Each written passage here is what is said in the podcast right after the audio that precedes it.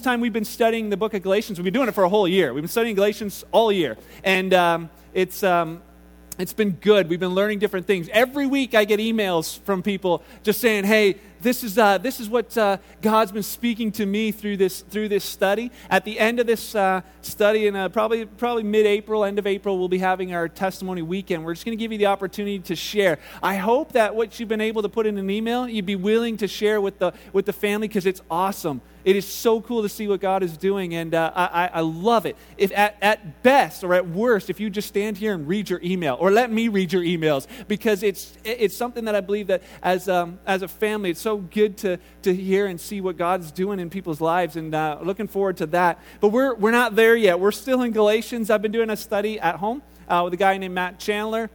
He's not at my home. He's in Texas. He's a big busy guy, so he doesn't have time for me. But through the wonders of the internet, been able to do this study of Galatians with their church called the Village Church. You can find it on iTunes if you'd like to continue studying and get some different thoughts. But we've been doing it as a church as well, and it's been pretty interesting to see. Last week we started looking at Galatians 5, verse 16 to 18. We did 3 verses, and all we were looking at was part 1 of what we're looking at today, and we had to kind of have that in place. I have to kind of put a disclaimer out there today. If you have children here that are, let's say, under the age of, I don't know, knowing about the birds and bees, this is not a G-rated sermon, so I've warned you. All right?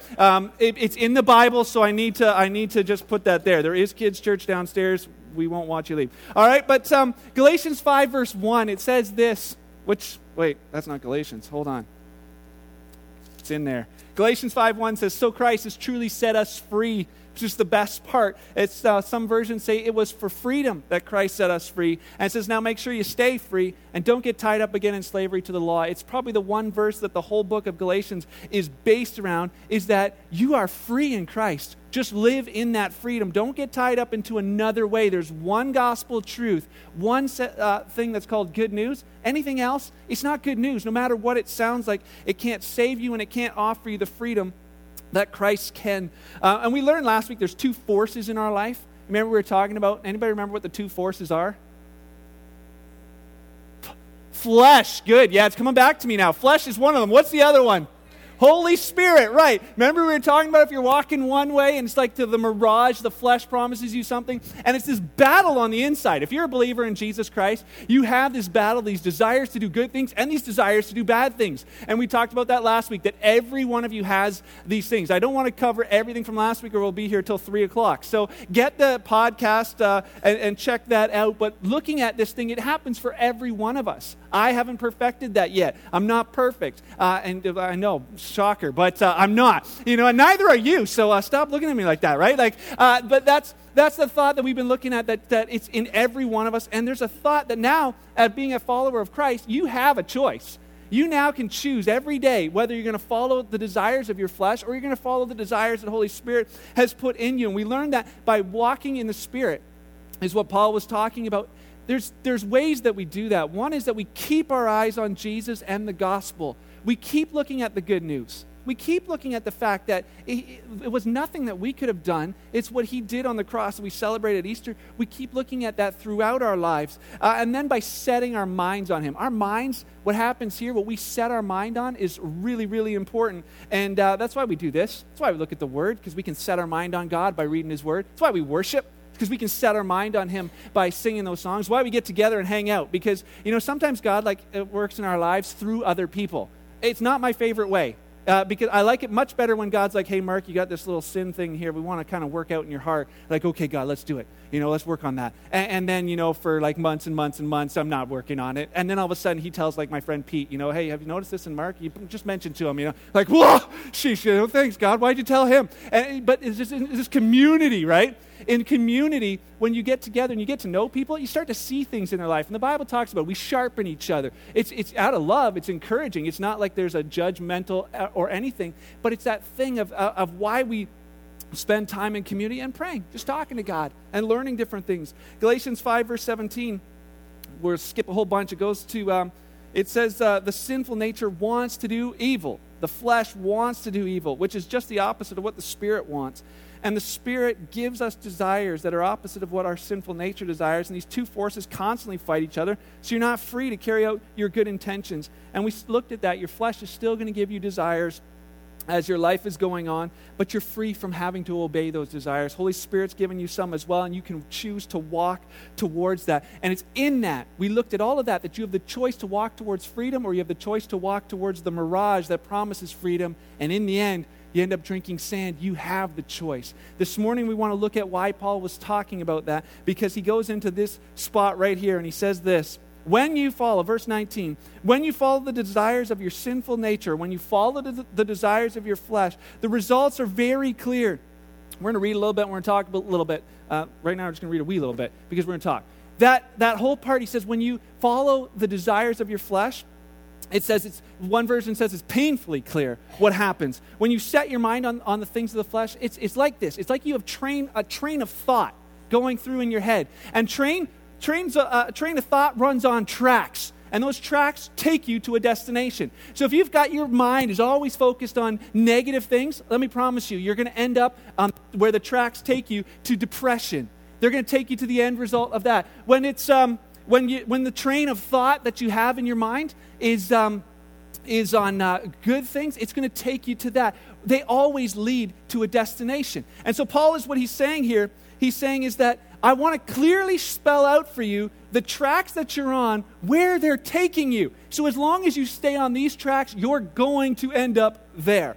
And so that's what he's doing with these verses. What Paul is not doing, and it's really, really important that you understand what he's not doing here. He's not now just about having talked through all this stuff to say, it wasn't about the 10 commandments and all those things. He's not going to give you a new set of commandments. He's not right now going to be like, oh yeah, I'm now going to give you 15 commandments to keep, because he says I'm not focusing on the outward behavior. At the end of what we're looking at, it says all of these things which we're going to mention, but he says, let me tell you again, as I've said before, that anyone living that sort of life will not inherit the kingdom of God. What Paul he writes in here, and maybe you've heard sermons on this where they just use these verses. And they're like, hey, if you do this, this, this, and this, well, you're not going to heaven. You're not going to inherit the kingdom of God, so stop doing those things.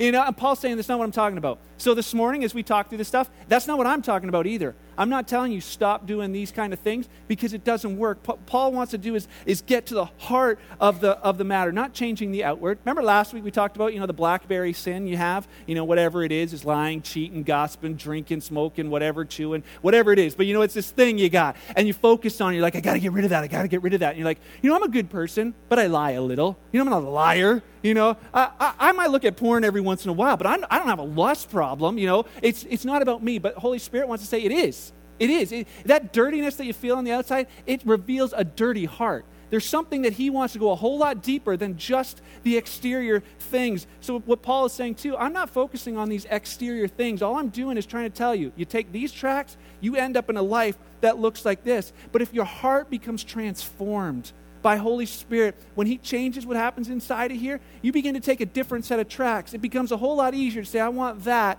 God, I want what you want. It becomes a whole lot easier to say, man, I don't really want that anymore. Mark chapter 4, it talks about your heart being like soil, and everything grows in it. That Jack and the Beanstalk story when you're a kid, Jack plants magic beans and they grow into this beanstalk. Well, that's great if you like beanstalks, but most of us could have no use for that. But if you had magic soil, you could plant anything in. You go steal like a little emblem off a Ferrari and plant it, and now it grows a new Ferrari. You'd be like, heck yes, I can use this. This is good. That's what your heart is. Whatever you plant in your heart, whatever you keep your mind set on, ends up in your heart, and it grows and it bears fruit in your life. And it's something that's so powerful that if we don't understand that fact, we'll end up in place and we're like, wow, how did I get here? Your heart leads you to different things. And Paul said that same thing. And in Proverbs it talks about guard your heart, because out of it is coming the things that are happening in your life. That's where it's coming from. So he says, it's not commandments, but I just want to show you clearly this is where life ends up if you follow these tracks. So verse 19, he says this, when you follow the desires of your sinful nature, the results are very clear. He starts with the first ones, sexual immorality, impurity, and lustful pleasures. We'll stop there. We're going to talk a little bit about sexuality this morning, because it is You know, the words that in other versions, it's just in case you're not sure what those are, they're talking about adultery, fornication, which like, what's fornication? Is that new TV show, you know, California? It's some of you know. All right, so I have no idea. But, you know, the word is actually porneia in the Greek. It's where we get our word for pornography.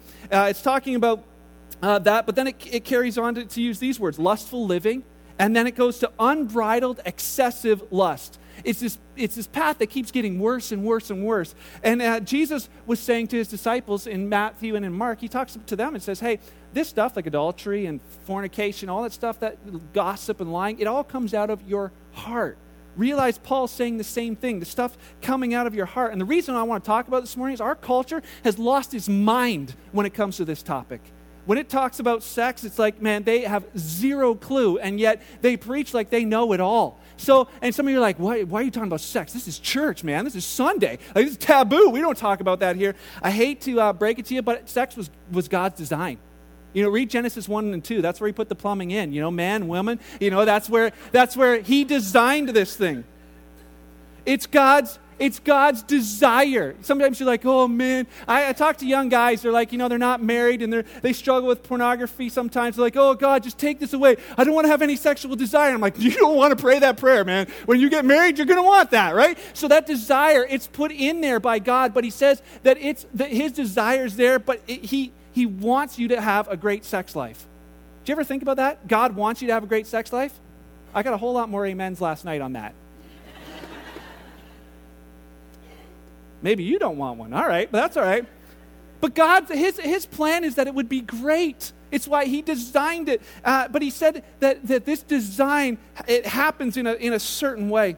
You know, we're saying because God designed it, it's not evil. It's okay to talk about it because it's not a bad thing. And for too long, we've tried to make sex into this bad thing that for the church, it's like, hey, don't do that, don't do that, don't do that. We have no idea what God's design for it was. The thing is, sex is not bad, but it's extremely powerful. You use sex in the wrong way, it's like using a sledgehammer, you know, to kill a fly on your wife's china cabinet.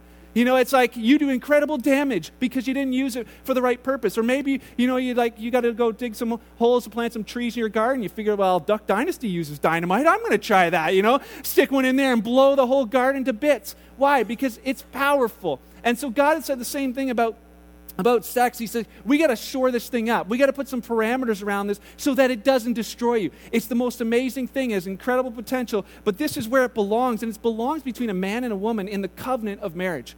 Covenant, not a word we use too often. Covenant's not just an agreement, but it's where a guy says to a woman, he's like, listen, you know what? I ain't going anywhere. I've seen you at your worst. I know all your craziness, woman, and I am in it. You know, if I'm going to fight with somebody, it's going to be you for the rest of my life. You know, that is where I'm not going anywhere. And for the wife to say the same thing, you know what? On this day that I promise for the rest of my life, I'm going to honor and I'm going to respect you no matter what. And it's like some of the thoughts are, well, I don't really feel like it. You know, have you seen my husband? Sheesh, you wouldn't respect him neither, you know. But he's saying it's not about feeling, and it's not about emotion. Those aren't the kind of things. He's talking about covenant, commitment, that you're committed to something. And it says in that a man and a wife have the opportunity to find true intimacy, true togetherness, true friendship. They have the opportunity. It's not a guarantee. When you put two people together, there's no guarantee that's going to work. You got to work on that. But it gives you the opportunity to have that. You know, in our generation, it's like, well, you just can't get married like that. You know, like, you got to find out if you're sexually compatible. If you're a man, she's a woman, you're sexually compatible. You watch the grade 6 video. It tells you. It shows you, you know. It works. That's the part that people want to say, we got to find a way around. The reason it bothers me so much is right now in the church, they're trying to, there's a movement that's trying now to say, we got to change the way we talk to our teens about sex. Because it's naive of us as adults to think that there's ever going to be two virgins walking down the aisle again. And it makes me angry. Because I believe that, you know, the world and what it's trying to say about all this stuff, they've lost their mind. They've elevated sex to such a level that it can't even deliver what it's promising. You know, it has no chance to live up to that. Our society is sex-saturated everywhere. You think, what, Mark, you're talking about in church? Well, you've been listening to it all week wherever you go. You know, everything is sexy. You know, that's a sexy handbag. You know, that's a sexy dress. Well, you got a sexy job. You know, whatever it is, that's It's like, it's one of these things that they say, hey, this is the whole thing. And you know why I say what's so important? Everything in our advertising tries to sell you based on it. You know, they'll sell anything with that. Every movie, you know, when's the last time you saw married people having sex in a movie? It doesn't happen. You know, when's the thing in television? It's just, there's so much of it now. And what's happening is, with our young people especially, it's tying everything to self-worth. Sex being tied to your self-worth. You know, if you're not sexy, you're not worth anything. You wonder and you watch, you look on Facebook, you see the pictures they post on there trying to show themselves as being some sex object at the age of 14, 15. Why? Because there's something of value tied to that. You look at kids, girls taking their own lives because of things that happen in this area. You're like, you know what? How come what the world is promising isn't actually happening? You know, they say, oh, you're going to be happier if you just had more sex. You know, that's it, husbands. You know, if you just had more sex, you'd be happier. The thing is, it's a lie. Otherwise, prostitutes would be the happiest people we know. Right? If it was just more sex that makes you happy, it's a lie. It doesn't, it's not true.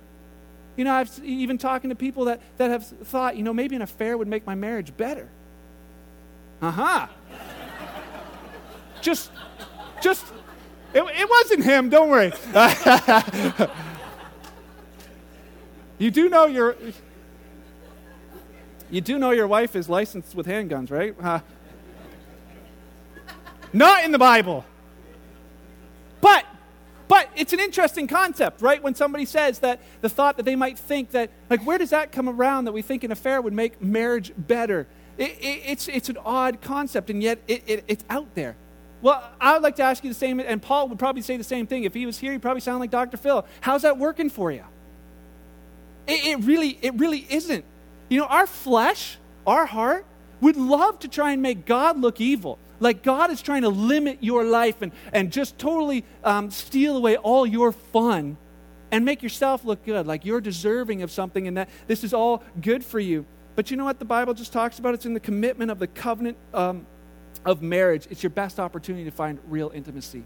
It's committed to that covenant, committed to those promises that you made. You know, you want to be strapped into this thing called marriage before you even start any of this stuff. You know, that's why we have these things called for better, for worse. You know, my wife and I, we went skydiving. I don't know why she loves things like that, but the thrill of that's not my wife, but just some guy off the internet. But she wanted to go skydiving. And I was like, okay, we'll go skydiving. I'm like terrified. I'm like, why don't we do, 4,000 feet, dope on a rope. You jump, they pull it, those parachute opens and you're good to go. And she's like, no, I want the free fall thrill of just falling for like as far as I can go. And you go up 14,000 feet, you look down and fields look like postage stamps. You're just like looking out and you jump. But, afterwards you prepare or before, actually, not after, before. Before you prepare for this jump. And you're tied to another person, which is really odd for me. There's another man strapped to my back as we're jumping out of this plane. But I talked to him, how do I know I'm not going to die? He says, well, here, you see this little carabiner clip? This thing holds 400 pounds. That's like three of you, so you're good. And this thing will hold you to me. You're not going anywhere. He says, but just in case, we're going to put four of these on there, so you are strapped in. It's the same thing with marriage. You're going to try something crazy like sex. You probably want to be married. No, you do. You want to be locked into for better, for worse, for richer, for poor, in sickness and health, till death, because those four things are the things that are going to make that commitment, that covenant, and that thing actually work. You say, well, you know what, Mark, that's great. That's a great ideal and great utopian, thought, but, I'm not there. That's not really me. I got good news for you too, because there's the reason why Jesus died on the cross, is that you didn't have to do it. All he's saying is, and what we're saying this morning, is that you take the road of the flesh. It will lead you to that destination in life. And, I think that the thought is our young people need to hear this. Because as I just do the research and gone through the whole thing of purity rings and the whole bit of, hey, you know what, don't have sex or you're going to get pregnant, or don't have sex, you're going to get an STD. And it's this thought of don't have sex because God will be mad at you isn't working. The stats are just showing us now that there's so many of those people who say, yeah, they had the purity talk, but it didn't give them the power to do it. No kidding. We've just read Galatians and just realized that there is no power in that. I don't want to raise a generation of young people who sit in our church and who, try really hard not to have sex, and if they do, try really hard to hide it. I want to raise a generation of young people who know Christ, because in knowing Christ and in walking in the Spirit, they're going to have every power they need when they're in the grip of temptation to say, no, I'm going to wait because it's better. I'm going to wait because that's what he wants from me, and to have that in your heart. Yeah. Can we just talk today? Don't worry, the rest aren't going to take that long. And he keeps going. He says, we're going to talk about idolatry and sorcery, these kind of things. We don't really have a whole lot of idolatry and sorcery probably here. Any witches here this morning? No, okay. Well, we don't usually have a lot of that, but he's saying, you know what, any times where you're making something else to be God in your life, maybe it's money. In the Message, it calls it trinket gods and magic show religion, where it's like this fake thing of where it's like fake signs and wonders. There's real ones, but of course there's fake ones too, where it's like it's all about these things that are happening, and there's no relationship with Christ. It's just about the next fix. Ooh, that guy did that. Ooh, that was amazing. He says, you know what? All it leads you to is empty religious things, empty religious practices. You go to church, but you don't connect with God. You pray, but you know it's just so that you like, oh, dear Lord, bless this food in Jesus' name. Amen. It's like it loses what it was ever meant to be. And he says there's supposed to be a life that's there. Then it talks about some attitudes of the flesh at the end of that verse. It says there's things called hostility, quarreling, jealousy, outbursts of anger, selfish ambition, dissension, division, and envy. You know, here's talking about some attitudes that lead to realities in our life. It's like this hostility, this ill will towards someone else. You know, you ever have that? You just feel on the inside, somebody says something, you're like, you know, that person at work that just drives you nuts, they say something, and it's like, you just antagonistic, you want to say something back to them. Yeah, well, what about this, you know? And it's like, and what happens? You go down that road a little, that train tracks a little ways, all of a sudden there's outbursts of anger. You wonder why that kind of thing happens. Let's just talk. You put this in your home, you put this anywhere in your, let's just go straight to your home. You'll find it there, you know? It's, your wife looks at you the wrong way, and you're like, what's that for? What do you mean, what's that for? You know what I mean. I don't know what you mean. I didn't do nothing. Yes, you did. You looked at me like this. I was scratching my eye. You know, and it's like, oh, that's it, it's on. Well, your mother was like that too, yeah? Well, your father-in-law was like, and it's like, boom. And all of a sudden, you're like in this outburst of anger, causing division, causing dissension. Why? Because it's a track of the flesh. It can happen anywhere. It can happen in churches. Anybody been a part of a church split before? Not fun. You know, it's like, oh, we're going to choose. Are we going to have chairs in the auditorium or pews? We can't have chairs. God only shows up if there's pews, you know? You can't go to chairs. It's the end. So all of a sudden it's like, hey, we go to chairs and half of them are empty because it has nothing to do with chairs. It has to do with that attitude of the flesh saying, that's kind of where I want to go. Can I tell you that when you're free to be who you are and whose you are, when you're just free in that, you know, I'm okay just to be me because I'm God's kid. You have an incredible freedom to just love one another. You don't have to have this thought anymore of trying to compare yourself or be jealous or envious of them. What do they got that you don't got? You're his kid. You know, they're his kid. You don't have to try and make yourself into something greater than they are because you know what? You really got nothing to prove. He loves you. You can't change that. He loves them. You're free to love one another. Then it carries on and says there's addictions. It's called drunkenness and wild parties and other sins like these. Drunkenness and wild parties, and you know, it's a nice translation of it. It calls it drunkenness and orgies, which are those two words actually were together. And basically it says that what they're talking about is this thing of giving yourself over to something to find some peace, some pleasure, some happiness for a moment. You know, our society, even though there's churches on every corner, are still so lost for the sense of purpose in real life that we fill our lives with stuff like that. You know, that just maybe that drink is going to give me some happiness for a little bit. You know, that those drugs are going to get me through this painful spot just for a little bit. And we give ourselves over to it. The thing is, you wake up after and you realize all the problems are still there. He's saying you take those tracks. This is the only hope of freedom that you have. It's going to be in a bottle or in a syringe or in a pill or something else. He says, but I'm telling you, there's something so much better. The choice is ours to walk out. He says that we've been set free to live for freedom's sake. Anybody seen the movie Charlotte's Web? Charlotte's Web's a movie about a pig named Wilbur. It's pretty cool movie. You should watch it. Well, Wilbur, he breaks out of the gate. And he's actually smashing his head on the boards and all the other things like, he's so dumb. Then all of a sudden he breaks out and like, oh, he's so smart, you know, he's free. And Wilbur's running around. They're like, hey, go, stay free. What happens? The farmer starts hitting the slop bucket and saying, you know, come here, pig, hitting the slop bucket, pours it out. And what does Wilbur do? Walks right back in through that same gate, back to the slop. and realizes that I want to challenge you with the same thought. You know what? If you find yourself saying, I feel like that what you've talked about is describing me, you know, that I want to tell you that because of what Jesus did, you are already free. You don't need to try and stop all that stuff. You don't need to try and change all that stuff. He's setting you free, and now he gives you the choice to say, I've already made you free. You don't have to try and get it all together. You are free, but now just live in that freedom. Just go this way. When the slop bucket, you hear it tinkling, you know, you hear the sounds of saying, hey, come back to this, you know it'll be worth it. Realize it's a lie and don't go back. Just stay free. And then it says in Galatians 5:22, this is why it's so amazing. He's showing you, hey, this is where those tracks lead. Now let me show you where these ones lead. It says when you walk in the Spirit, the Holy Spirit produces this kind of fruit in our lives. Guess who's doing it? Him. It's not like you have to try and do this. Again, not 10 or 9 commandments of you got to be more loving, have more joy, peace, patience, kindness, goodness, faithfulness, gentleness, and self-control. There's no law against these things. Paul's not saying that you need to be more loving, you need to be more kind. Come on, try and work on that patience thing a little bit. Sheesh, you know, I know he's preaching long, but just be patient. You know, he's not telling you got to try and do these things. He just says as you walk this way, that stuff's going to start growing in your life. Paul says the fruit of the Spirit. Now I could ask you a question if it's singular or plural. Is he talking about singular fruit or plural fruit? Singular. Very good. There's no S on the end of fruits. It's fruit. He says the fruit of the Holy Spirit. You know why he says it that way? Because you grow in all of it at the same time. Otherwise, you'd have this option to say, well, I'm going to work on love, you know. And think about the oddity of this. Can you say, you know, I'm doing really good at love. I'm just really sucking at kindness.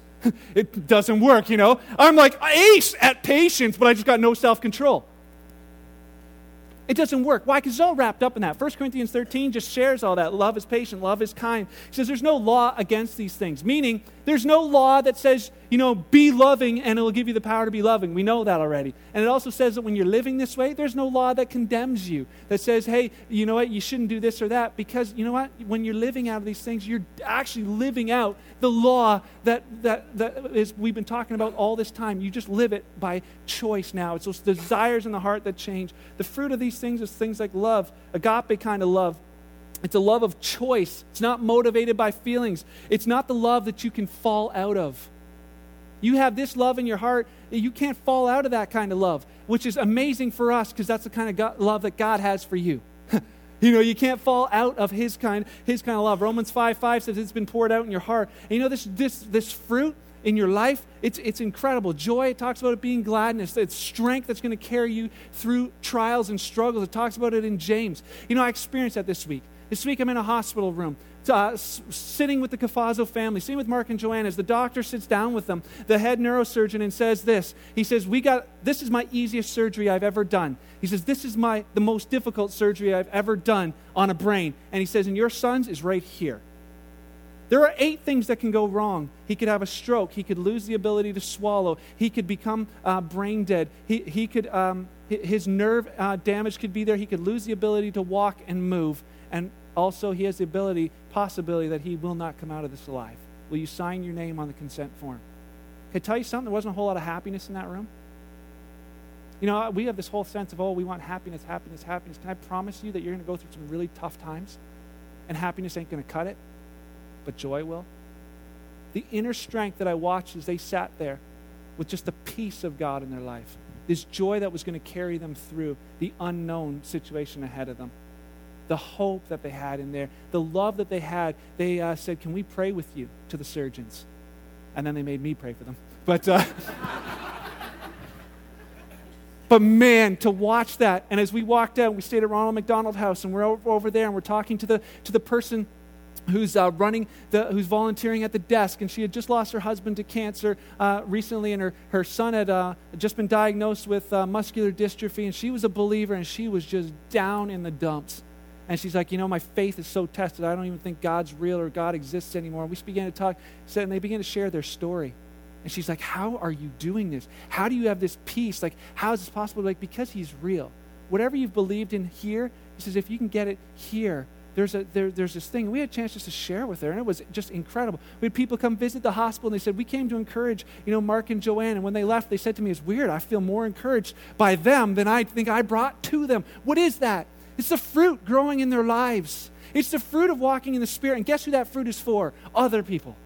They pick that fruit off of your life and say, what is it about you, man? How do you have peace in this situation? How do you have strength? How do you have joy? How do you have hope? Why? Because it's the gospel. It's that good news of what Jesus has done and that walking in the Spirit. Those train tracks are taking you to this life. Can we just say that here's the offer on the table this morning? That there's a life that says if I take these tracks and set my mind on the flesh, this is a life I can expect. Or if I say I'm going to set my mind on the Spirit, this is the life that I can expect and He gave it to you? Man, the gospel is good news. How do you bear this fruit in your life? The Bible talks about it. Jesus said to His disciples in John 15, stay connected to the vine. Those who remain in me, who abide in me, who are continually present with me, they bear much fruit. Our focus is just on remaining in Him. Don't get caught up this morning and think I'm telling you, be more loving, be more kind, be more gentle. He says, just focus on Jesus. Stay connected to Him. You know, it's this whole thing of you can't bear fruit if you're not connected to Him. And we're all about connected. We get that, you know, for those of you who have Facebook, you know, or Twitter, or Pinterest, or Instagram, you know, I think we should just mix them all together and have like Pinfastagram and save everybody a lot of time. But there's this connection of things. But you can understand it if I would say it this way, like what He likes. You know, follow His tweets, which are in here and which come in here. Follow those things. You know, the pictures that He shares with you that you're like, whoa, that's cool. Share those. Repin them. Send them to your neighbor and say, hey, you know what? This is what God's been showing me, because what does it do? It encourages. It's absolutely incredible. Galatians 5, 24, 25, 26. Let's finish this off. Those who belong to Christ Jesus have nailed the passions and desires of their sinful nature to His cross. They've crucified them there. Since we're living by the Spirit, let us follow the Spirit's leading in every part of our lives. Let us not become conceited or provoke one another or be jealous of one another. See how he ends this whole thing off? The way he started was, hey, you guys are going to bite and devour each other. He says, you're supposed to be loving one another. Then he talks about all this stuff, and then he says it again. Here's this whole thought of it's about each other. Make sure that that's happening with each other. But it says those who've experienced freedom, those who are Christ, who've experienced this freedom of following Christ, it says they've done something. They've nailed their sinful desires to His cross. They've crucified those things with Him. What does that mean? It means this, that as this week, even as we look at Good Friday, we identify with the fact that we need the cross. That's not Jesus' story. That's my story. That's my sin that He gave His life for, and I believe He took it all and washed it clean. That I identify with that on a daily basis, that I keep looking to the cross as the only answer to the sin problem that I have, that He's the one. And then it says this, and I want to share this with you as well, crucifying the flesh involves some other things as well. It involves that thought process of maybe, you know, if you realize, hey, I've got struggles in an area, that struggle is revealing your heart. So it says, you know, some of the things you can do, if you've got a problem with alcohol, stay away from the bar. Stay away from your buddy's garage. If you've got you know, that's not legalism. That's wisdom. Those barriers alone, if that's all you do, you're missing it. But he says, set up some barriers in your life and then heap logs of on the fire of your heart and the relationship that you have with Jesus. Keep putting that as forefront, but put up some boundaries to give yourself a chance. If you're struggling with pornography, you need to have some filters on your computers at home. You need to have some accountability in your life that's going to take you through that, because, you know, the freedom is there for you and you can live and walk in freedom from that thing. You may not believe that. If gossip's your issue, then unfriend those people that keep putting that information in there. Or maybe you got to stop phoning that person who you know is going to give you all the dirty dirt and wants to hear it. You know, it's just put up some of those things. Crucify that part of your flesh. And dating. You know, if you're in the dating stage, maybe your parents. My parents did something that I hated. Tell you right now, but it's the best thing they ever did for me. They said, Mark, you're not dating until you're 18. I was like, that's not godly. I'm like, well, show us in the Bible where it says you can date before you're 18. I was like, thanks for that, you know. All I could find is honor your parents and it will go well for you, you know. And I'm like, oh, you know, this is terrible. Yet, can I tell you now that on the other side, on the flip side, what they had was incredible wisdom, that they protected me from all of this sexualized stuff that could have happened in my life up until that point. They got me to the place where I can make, you know, somewhat sane decisions about relationships. And because of that, I'm married to the most amazing woman in the world. Because of that, my marriage rocks. We have a great, great relationship. We have 4 kids, and there's no baggage that we have to deal with every single day. Maybe it wasn't true for your life, but I challenge you to help make that true for our generation of young people. They're getting it from every other side. Let's give them some strength. It's not legalism, it's wisdom. And it's not just avoiding the stuff, but it's focusing on Christ and doing both. It's like, you know, I think this whole study that we've done, it's been like power seeding a lawn. You know, spring's coming. It's one of those things where, you know, if you got weed problems, one of the things they tell you is just plant so much seed, so much grass seed in your lawn that as it grows up, it chokes out the weeds. I believe that's what's happening in my life as I've been studying the gospel and the good news, and I keep looking at it and keep looking at it and keep looking at it. It's like planting seeds in here that just choke out the weeds. It's like the stuff that I was struggling with, I just don't want it anymore. It's strange because I've lived in freedom from things. I'll share my testimony on Testimony Sunday, but I've struggled with things in my life that I was not free from. I could stop doing it. I could stop the outward actions for a time, and I could handle it. I could set up boundaries and barriers, but my heart was finding a way around those every single time. I'll tell you on that Sunday. But you know what? Anyways, I'm at the place in my life now where I've realized the word is real and true. You put this in your heart long enough and hard enough and fast enough and just keep putting it in there, into your heart, what ends up happening is it overseeds and it just chokes out those things, and it's no big deal anymore. The desire has lost its power. The enemy has lost its power, and true freedom is mine to have. When we sing these songs, "You've given me freedom," I know it. I know it, and I tell you it's true. This morning I want to challenge you with that, to crucify your flesh. The thing is, the Bible just says, Galatians 5:1, it was for freedom that you could be set free. It's the offer on the table this morning, not from me, from Jesus. To you saying, I gave my life for this, that you could have freedom, and you can have freedom. Today, the choice is the same, that you have the choice. If you're a follower of Christ, you say, God, I've trusted in you. You are 100% saved and justified and forgiven and righteous because of that decision. But now the decision comes to say, I want to walk either in the Spirit and keep going and growing in this relationship with God, or to say, I'm going to walk in the flesh and I'm going to keep going after this because I think it's going to finally one day do it for me. That choice is yours this morning. Maybe you're here and you don't know Christ. I got great news for you.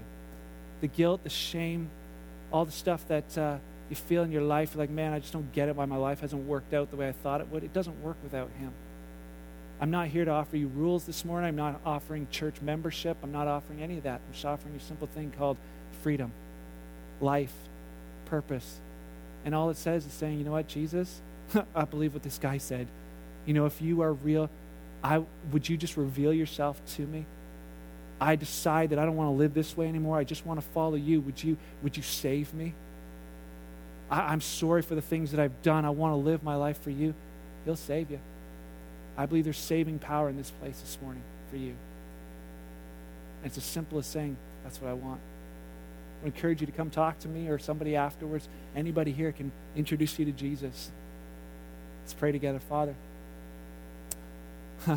Dad, thank you for your word.